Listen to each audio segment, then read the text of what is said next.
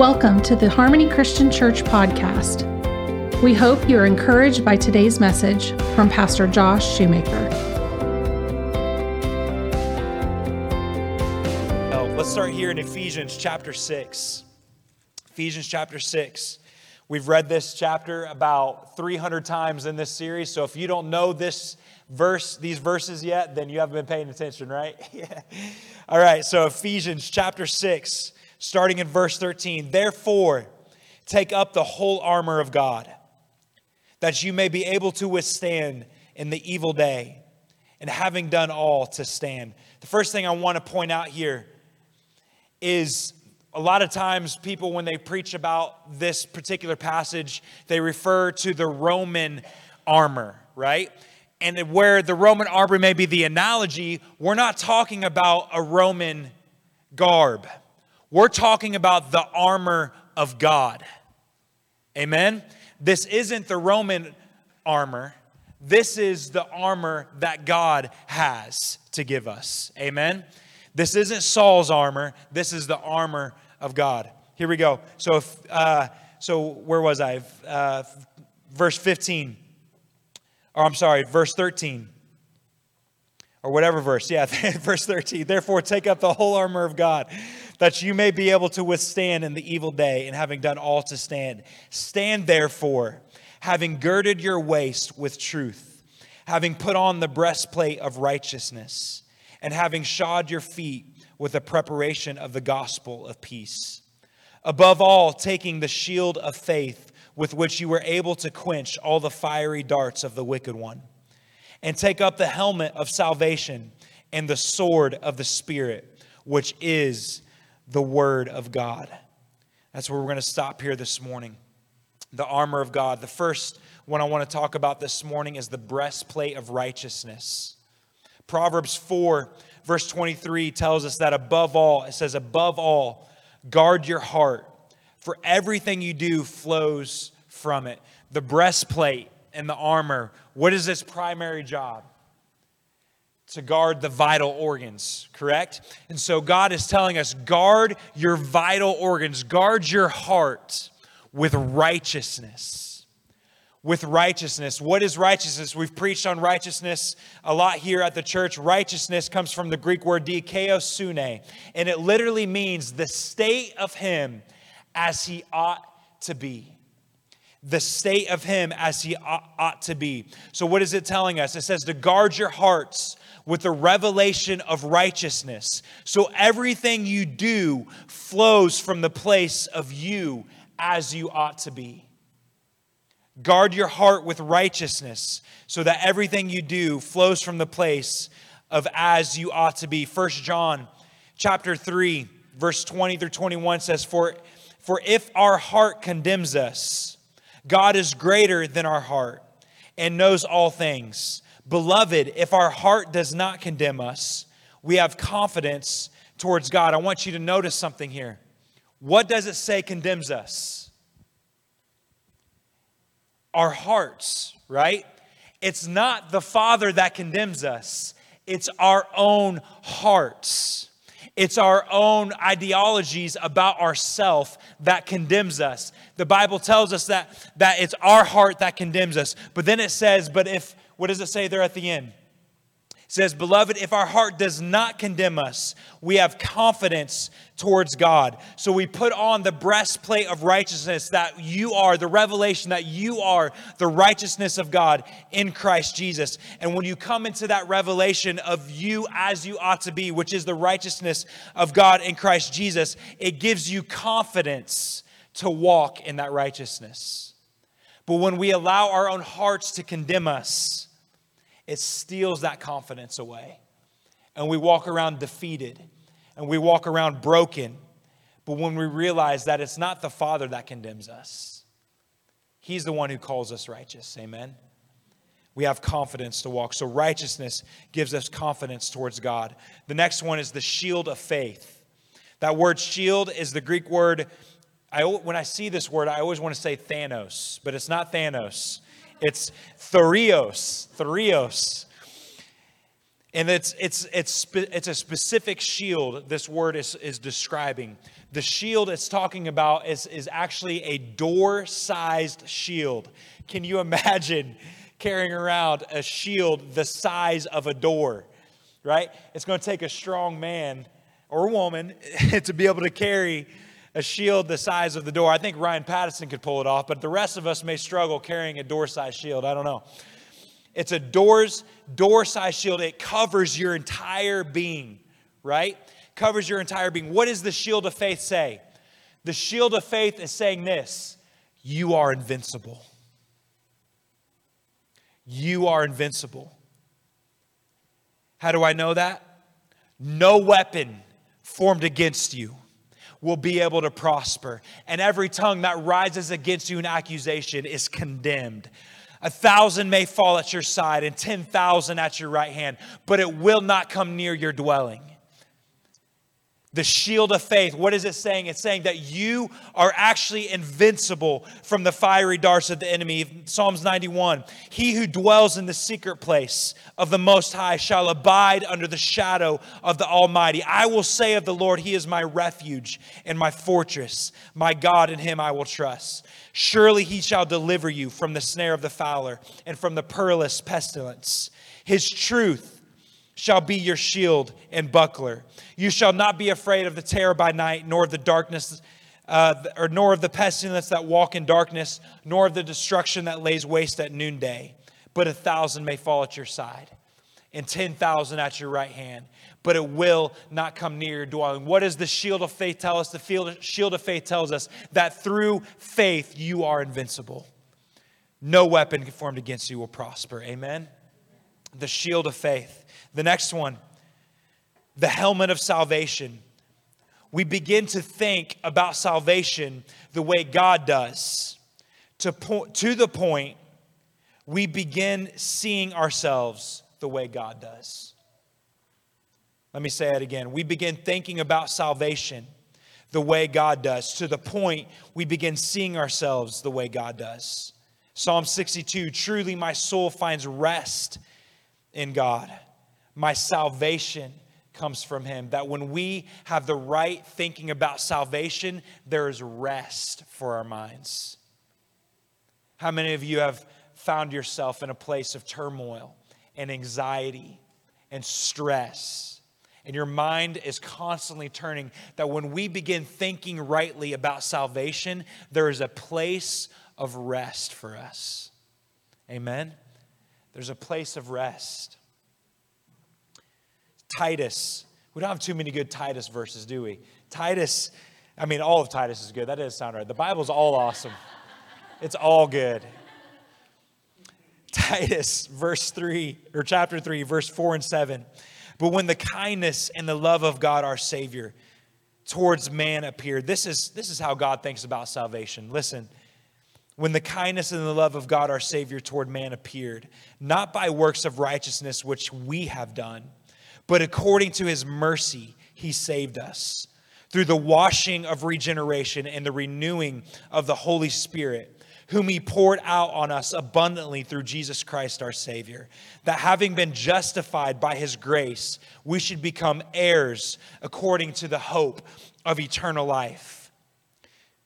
When we begin wallowing in our sins and our failures, we put on the helmet of salvation. When we begin feeling insignificant, we put on the helmet of salvation. When we feel powerless, we put on the helmet of salvation because the helmet of salvation reminds us that the old man is dead and behold, a new man has come to, come to life. Salvation, we have to begin thinking about salvation the way he thinks about salvation. And when he looks at us, he doesn't see our sins and our failures like we do he sees the righteousness of God in Christ Jesus. He sees a, a person who is without blemish or spot or wrinkle, just as his son is without blemish or spot or wrinkle. And we begin changing the way we think when we put on the helmet of salvation and begin thinking about salvation the way God does. Amen.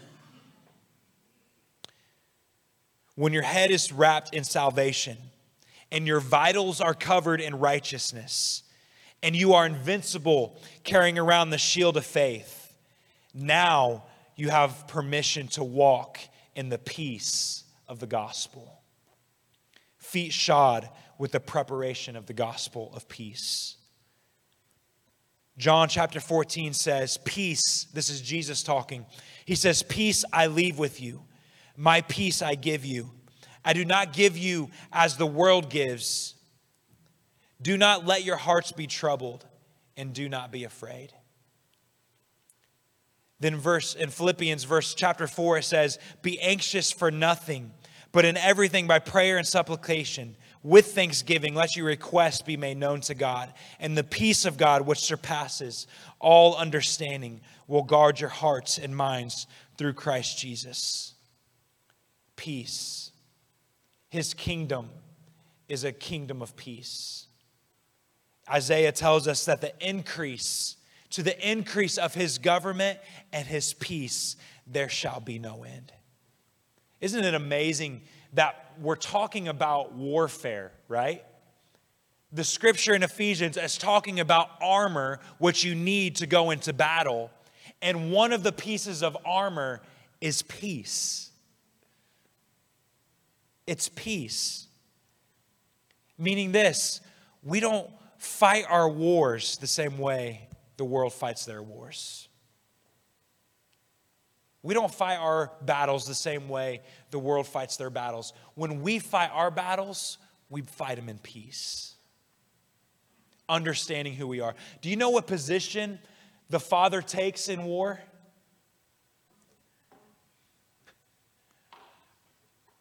Right here. He fights from a seated position of authority and power. And I love that God included in our battle array, in our battle armor, peace. That we don't wage war with anxiety and fear. We don't wage war with those things. We wage war in peace. And the peace comes from the confidence of knowing who our Father is. Amen. Peace. All of this is held together with the reality of who we are in the belt of truth, the reality of who we are and the victory we have in Jesus Christ. His truth, as it says in Psalms 91, His truth is our shield and our buckler. It's all brought together in truth. There's the, I talked about the scripture uh, not too long ago that you shall know the truth, and the truth shall make you free. That word truth is the word reality. That you shall know the reality of the situation. And that though the situation looks dark in the natural, the reality is that heaven has an answer for every situation. And the belt of truth, when we come into that understanding of who we are in Him and who He is, it holds all of it together. And we can fight our battles knowing the reality of who He is and who we are. Amen. All right, we got through them all. There's so much more we could expound on on all of those. But I want to spend some time here with the sword of the Spirit. It says, Take up the sword of the Spirit. And it tells us what, exactly what the sword of the Spirit is it's the Word of God. I want you to notice something too. Every other piece of armor deals with the revelation of your identity and your position in Christ the helmet of salvation. It is by grace that you have been saved through faith. Then you have the breastplate of righteousness, that you are the righteousness of God in Christ Jesus. It's the shield of faith. He is your shield and your buckler. No weapon formed against you will be able to prosper. The shoes of the gospel of peace. He tells us that it's His peace that He leaves with us, not as the world gives. Then we have the belt of truth, that we shall know the truth, and the truth will make us free. If the Son makes you free, you shall be free indeed. Amen. But then we have this sword of the Spirit, the only weapon given in the armor. The sword of the Spirit, the only weapon presented to us in the armor. The sword of the Spirit, it says, is the word of God. Here's what I want you to see, though. When we think of the word word, what's our immediate thought? The Bible, right? The Word of God. But this word, word, in this verse is not talking about the Logos. it's talking about the Rhema word of God. It's the word Rhema, which is the spoken word of God. It's the now word of God. And so, yes, we can fight with our Bibles, but there's some there's a difference here of, of not just fighting with the written word, but fighting with the spoken word of God. What is God saying about your situation right now? What is God saying about what you're going through right now? And obviously, He uses the word to do that, but it's a spoken, it's a current word that He's saying. Here's what I want to tell you the greatest weapon you have in spiritual warfare is, Thus saith the Lord. The greatest weapon you have in spiritual warfare is, Thus saith the Lord. Amen. 1 Timothy 1 Verse 18 says, This charge I commit to you, son Timothy, according to the prophecies previously made concerning you, that by them you may wage a good warfare. What is Paul telling Timothy? Paul is telling Timothy, listen, God has spoken to you through prophecies and through different things. Those aren't just nice words that he is giving you. Use those words to wage warfare in your life.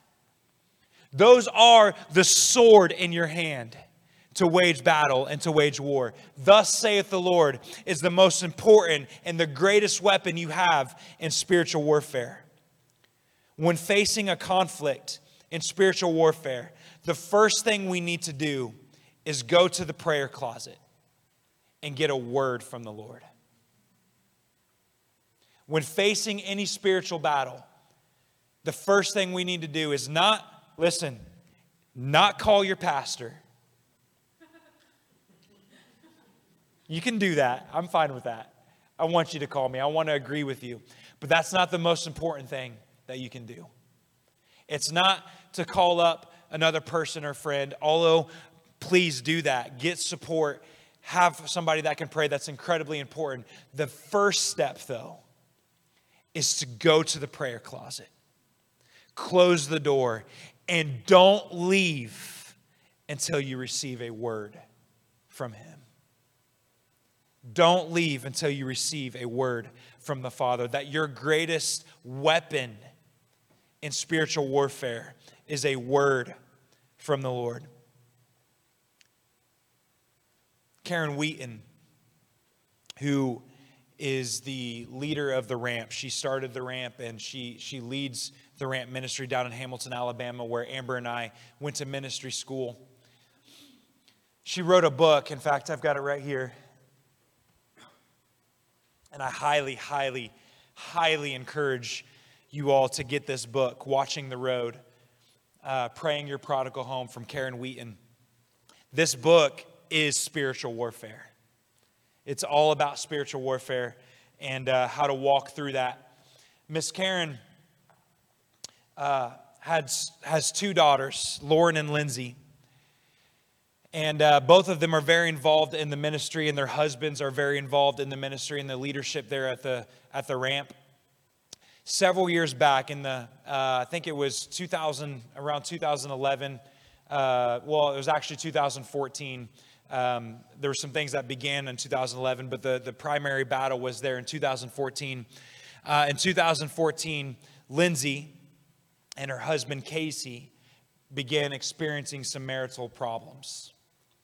And what, what was happening was Lindsay had been enticed with this life of freedom that what she perceived what I should say it this way she perceived it as this life of freedom away from her kids away from her husband she basically wanted to to be free from all of those things to be able to go and just live her own life away from the ministry away from her family and so she began kind of distancing herself from her family and from Casey and her and her kids.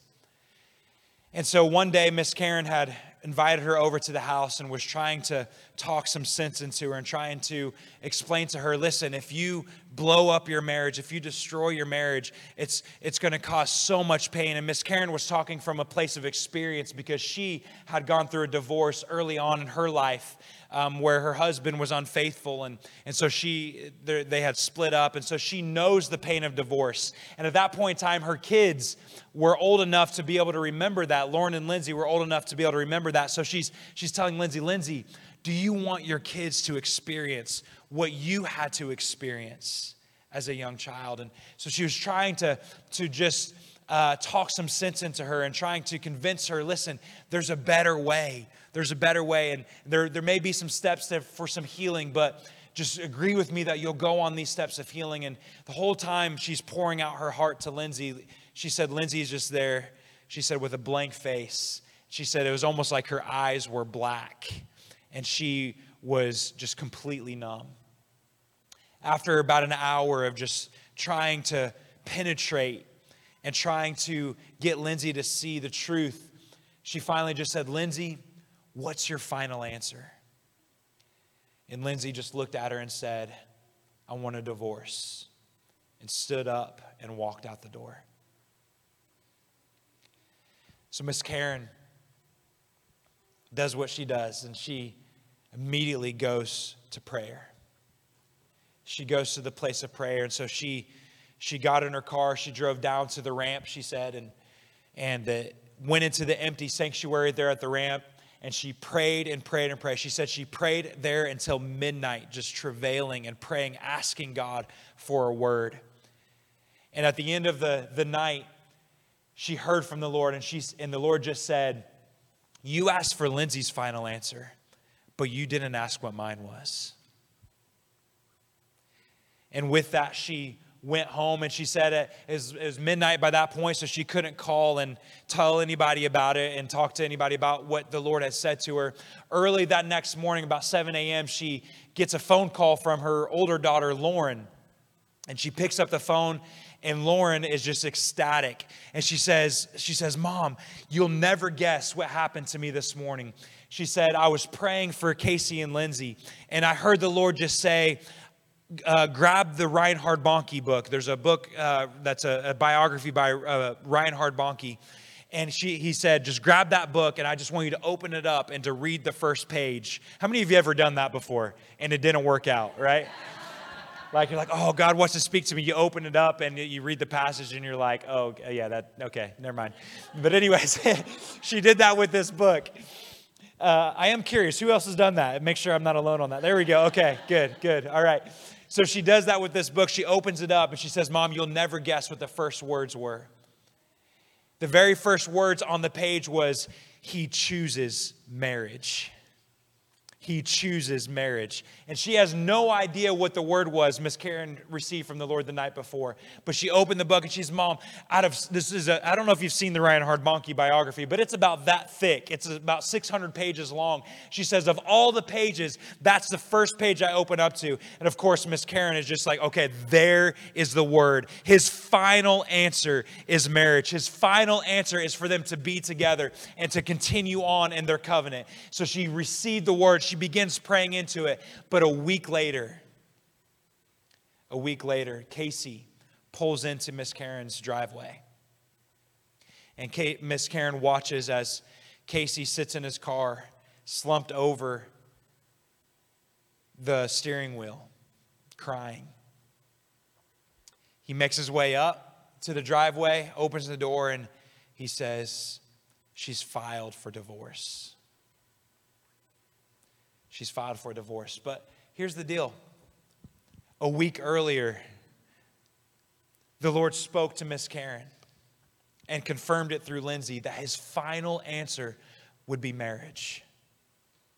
And immediately a week later, she files for divorce. Miss Karen has, has a decision to make in this moment. Is she going to see what's happening in the natural and believe that? Or is she going to stand on the word that comes from the God who created all of mankind and all of creation? What's she going to choose? What's happening in reality or what he said would happen? She said later on, she was, after she had heard that they had filed for divorce, she was just sitting on her couch and she was devastated. She was just devastated, just thinking about the pain that her daughter was going to begin to experience. And not only she was going to experience, but she was going to take the entire family on this journey. And uh, it was going to, she was thinking about the long road that was ahead of them. she began praying to God. She said, God, in this moment of fear and in pain, I need you to speak to me. I need you to speak to me. At that moment, her phone gave her a notification that she had a text message. She opens up her phone, and it was from one of her spiritual sons who works there at the ministry named Joe Reeser. And this was what the text said Isaiah 49, verse 24 through 25. Who can snatch the plunder of war from the hands of the warrior? Who can demand that a tyrant let his captives go? But the Lord says, the captive of the warrior will be released, and the plunder of the tyrant will be retrieved. For I will fight those who fight you, and I will save your children. But the Lord says, I have that verse in my notes here, capitalized, all caps, to yell it at me. But the Lord says that in the natural, it looks like the enemy has come in and stole everything. But the Lord says, I will go to fight. I will go to battle for you against those who fight against you and I will save your children. And this is the message she received. She said when she read this message, it was like a dead woman coming back to life. And the Lord in that moment infused her with the faith to believe that the word he spoke, that their marriage would survive, was going to come to pass. That evening, she was on the road heading towards a conference she was going to speak at when she received a message from Lindsay that said she was going to be on her way to her, her dad, her real dad, and her, uh, her mother in law's house to stay the night, which normally would be a good thing, except for the, her dad was really in agreement with everything Lindsay was doing. And so Miss Karen began again just worrying about what her dad was going to begin speaking into her, and she was beginning to feel anxious again and beginning to feel fearful again for her daughter. And she began praying once again God, I need you to come and to calm my fears. I need you to come and to relieve my anxieties and remind me again that you are good. Ding. Her phone goes off.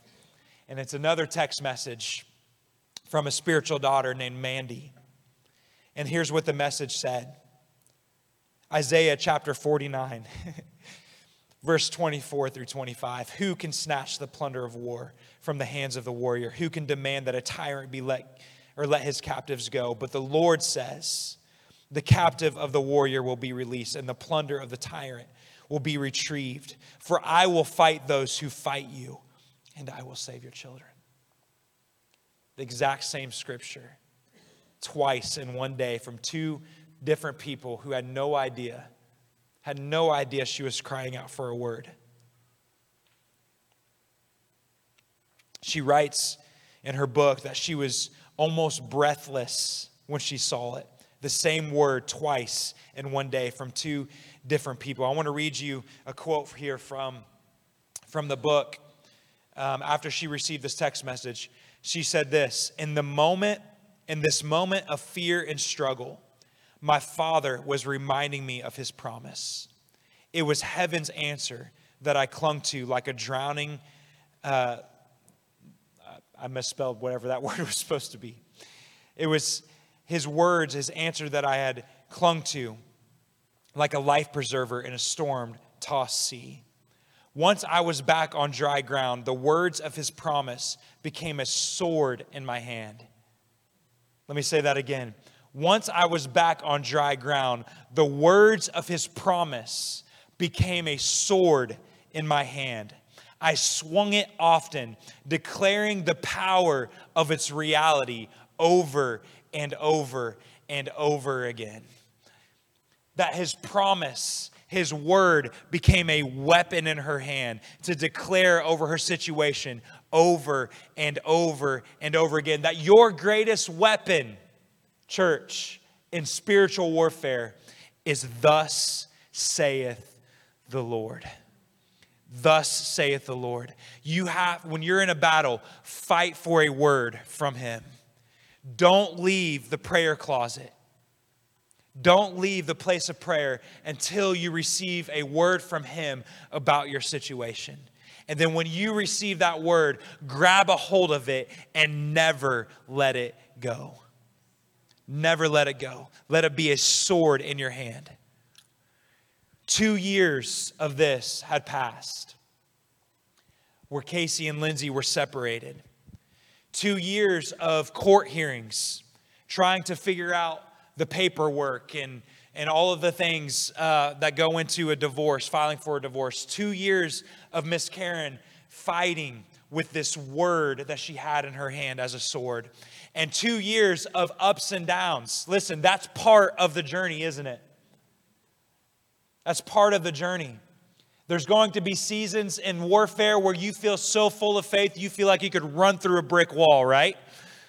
And there's going to be other times in warfare where you feel like you've just been beat up and you're afraid and you're, you're nervous and you don't know what the outcome's going to be. And it's in those moments where you have to go back to the prayer closet and ask the Lord to remind you once again what is the promise? What is the promise? God, I need another word.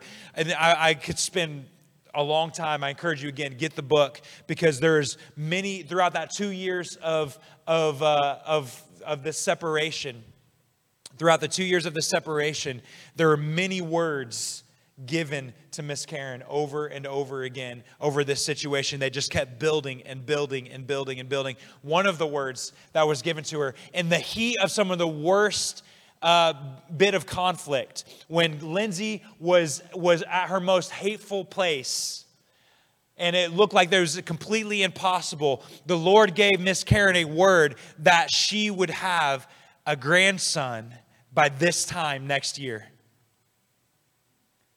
Now, it looked completely impossible in the natural, but that was the word that she would have a grandson at this time next year. And she kept getting word and word and word over and over because she kept pressing in in the midst of the conflict. Two years of the conflict.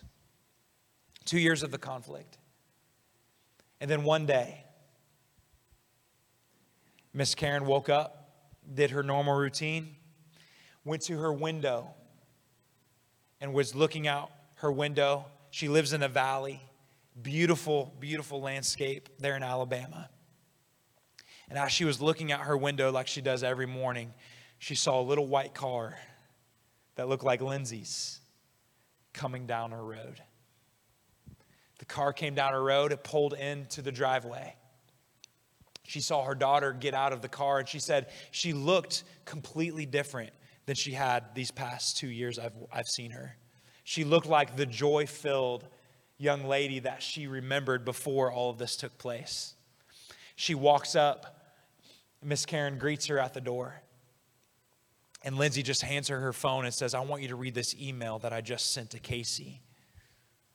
And the email said, Casey, I've made a terrible, terrible mistake. She said, I miss you and I want to come home. And Miss Karen says that inside she wanted to just start screaming from the rooftops and dancing in the yard and doing all the things, but she held it all in, trying to trying to you know keep it good for her daughter. She's like, "Oh, hey, honey, that's great," you know. But inside she's like freaking out, you know.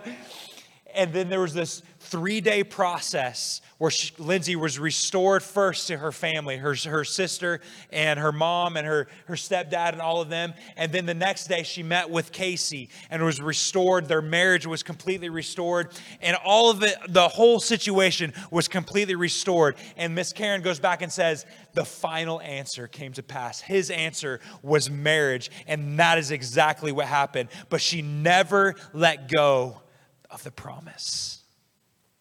She never let go of the promise. And guess what? On exactly a year to the day, she received the promise about her holding a son in her arms. Casey and Lindsay gave birth to their son, Asher. To the day she received the word from the Lord. God's word is true. God's word is true. It's a weapon in your hand. Amen. There's a couple things I want to share from this, and then we'll close out the service. This testimony of Casey and Lindsay and that Miss Karen gives in this book, this testimony is powerful. Amen. It's powerful and it's good.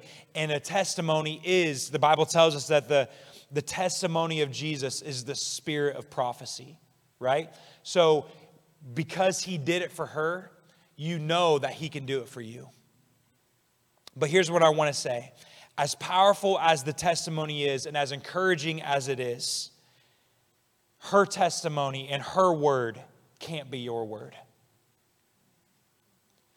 You have to go to the Lord and receive your own word for your situation. Too many times, I see people rely on somebody else's word to, uh, to fight with with their situation. And I'm telling you, the sword feels awkward when it's somebody else's word. It has to be your word. So you have to go to the prayer closet. You can use someone else's testimony as an encouragement. You can use someone else's testimony uh, to let you know that it can happen for you, but you have to go to the prayer closet. You have to seek the Lord, and you have to hear his voice. You have to have your own word to fight with. Amen? You have to hear from God. He may restore you, but it may look completely different than somebody, the way he restored somebody else. He may restore your marriage, but it may look completely different than the way he did it with Casey and Lindsay. He may heal you, he may heal your body, but it may look completely different than the way he healed somebody else's body. You have to get your own word from the Father. Amen? He will provide for you, but you have to get your own word from the Father. The second thing I want you to see in this story is that Miss Karen was not passively fighting. She didn't go to prayer that one night at the ramp and then never go to the place of prayer again. She was consistent in her prayer. You cannot fight a battle with one prayer meeting, amen? It was not a one time prayer meeting, it was hours, days, weeks, and even years of praying and interceding. It was believing. it was believing when everything looked absolutely hopeless that his word was still true. I'm reminded of a story in the Bible where Lazarus dies. Here's, here's what the fight looks like it's hearing from his lips that Lazarus is going to live and then watching him die in front of your eyes and still saying, God, even still. Even still, even though I'm looking at the corpse of Lazarus, even though he's been buried and dead for four days, even still, whatever you say will happen. That's what it looks like in battle in spiritual warfare. When you receive a word from the Lord, it's not a one time prayer meeting. It's not just a, oh, I'll, i tried and I guess it's not going to happen. No, it's even when Lazarus dies, you continue believing the word. You continue believing the word. You know, about this story, the, it was a two year process that all of this happened. The week that she came home, the divorce papers, they had their last hearing. All of the paperwork had been reworked and edited, and it was finally all finished. Literally, the, they were one step away from the divorce. All they had to do was sign the paperwork. Lazarus was dead. Casey tells part of the story. He said that the, the night before she comes home, he said he had to take the kids to Lindsay for her weekend. He had, uh, and this time was different when she, in the transition of the kids. This time, it wasn't just her that pulled up, it was her and her new boyfriend. And he had to take his kids and put them in the back of this, this man's car that he didn't know. And he said he called uh, Mr. Rick, who is Miss Karen's husband, he called him that night and said, Listen, it's over, it's done. Lazarus was dead. Lazarus was dead. And Miss Karen says that that night that all of that took place, the night before Lindsay comes home, she said she got in her car and she drove away. She found a quiet spot and began just crying out to the Father. God, what is going on? God, how can you do this? And he, she said, You know, I was, I was a little bit angry at God. God, you promised me this. You promised that their, their, their, uh, that their marriage would be restored. Yet I'm looking at a dead Lazarus in front of me. It's hopeless. And then she heard the voice of the Father once again. And the voice of the Father told her, she, he said, Say this out loud Lindsay and Casey are getting back together. So she's like, so I quietly and begrudgingly said, Okay, Casey and Lindsay are getting back together. She said, When I first said it, it felt like a lie, felt like it wasn't true. Then she said, No, no. I heard the voice say, No, no. Say it again. She said, Casey and Lindsay are getting back together. Say it again.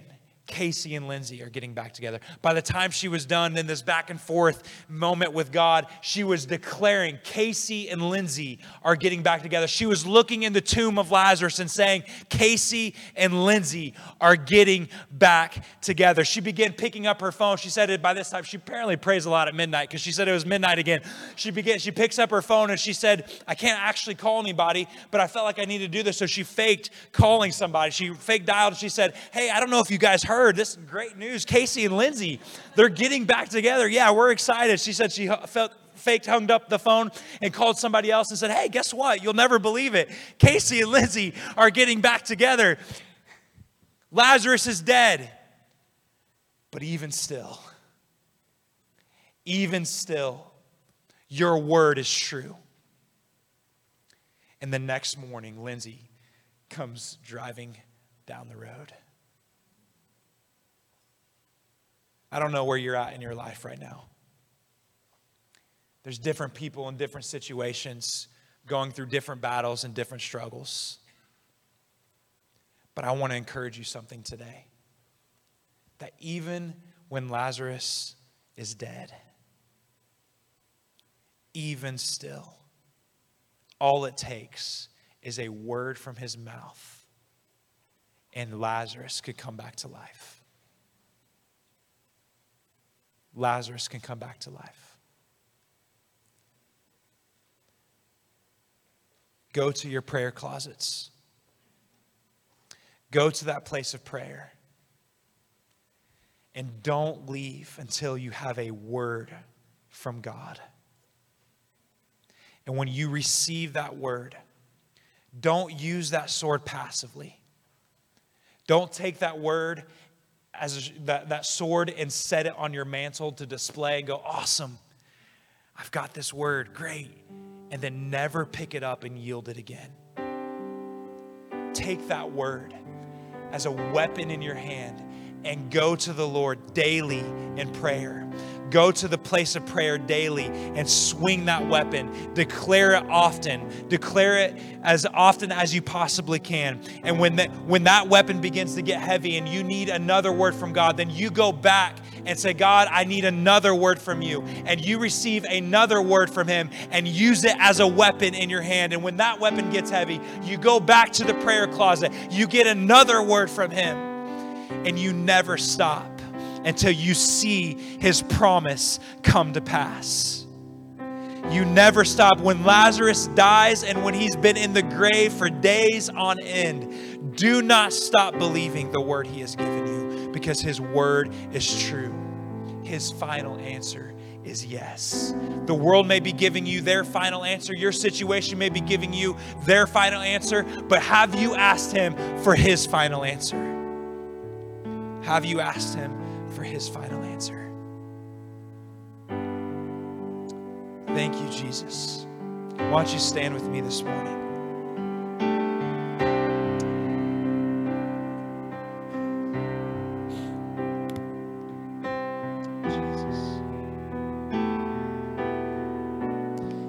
I want to encourage you today. He has a word for your situation. Has something to say about what you're going through. He has something to say about what you're going through. Thank you, Jesus. Thank you, Jesus.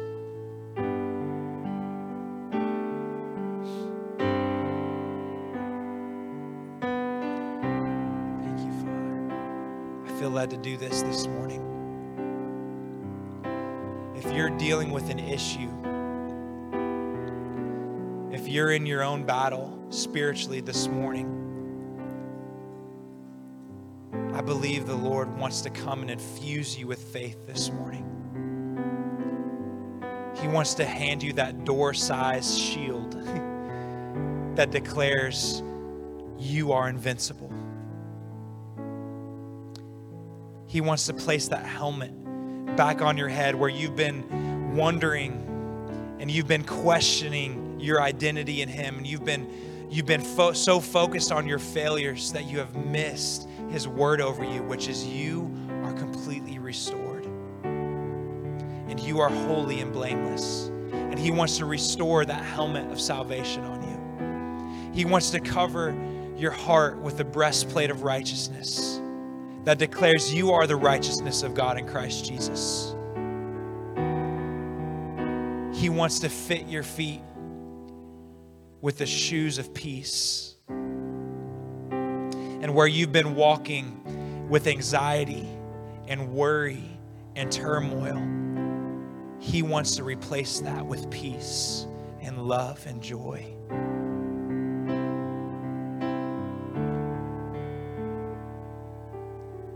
He wants to wrap you with the belt of truth, the reality of what He says is to be true. And yes, I believe He wants to give you a sword, a word from His mouth, His final answer for your situation. And so, if you are dealing with an issue this morning, we don't do this real often, but I feel led to do it this morning. If you are dealing with an issue this morning and you want to have prayer this morning, then our prayer team is going to be up here. We want to just invite you for a moment to come up here to the front. And someone from our prayer team wants to just pray with you today and allow the Lord to begin to speak and infuse you with hope and infuse you with faith and strengthen you again. That just as Miss Karen says in her book, that she became a dead woman back to life. I believe the Lord wants to bring your spirit back to life and to strengthen you this morning. And so, if that's you, go ahead and come on up. We want to pray with you as as we're praying. Uh, Paul is going to just sing a song. For those who don't come up, just just uh, worship with us this morning. Just engage in prayer with us this morning, and then uh, we'll we'll spend some time here just with the Lord. Unto God be all of the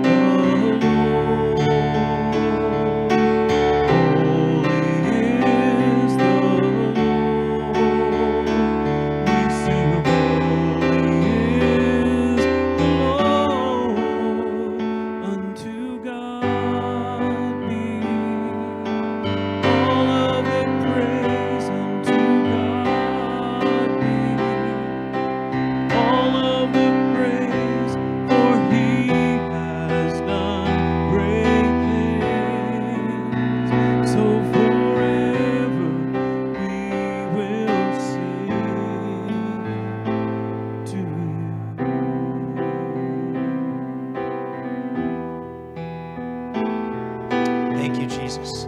He has a word for your situation, church. Whatever you're dealing with, He has a word for it. If, uh, if you didn't come up but you would like prayer today, I know sometimes it can be intimidating coming to the front during a service. So if you would like prayer, I'll be available after the service right up here at the front. I would love to pray with you. But I encourage you, even beyond what we do here this morning, go to the prayer closet. Go to the place of prayer. Matthew 6 6 says that he dwells in that place of prayer, in the secret place of the Most High. Go to the place of prayer where he is and receive a word from the Father. Amen. Amen. Jesus, we thank you, God, that you are not silent. God, in the day, the, the, the, our darkest days, Father, God, you are not quiet, but God, you speak and you bring light to every situation, Father. God, we thank you for your word this morning. We honor you today. In Jesus' holy name I pray. Amen. Thank you for listening to this podcast. For more messages like this or information about our church, please visit harmonychurchfamily.org.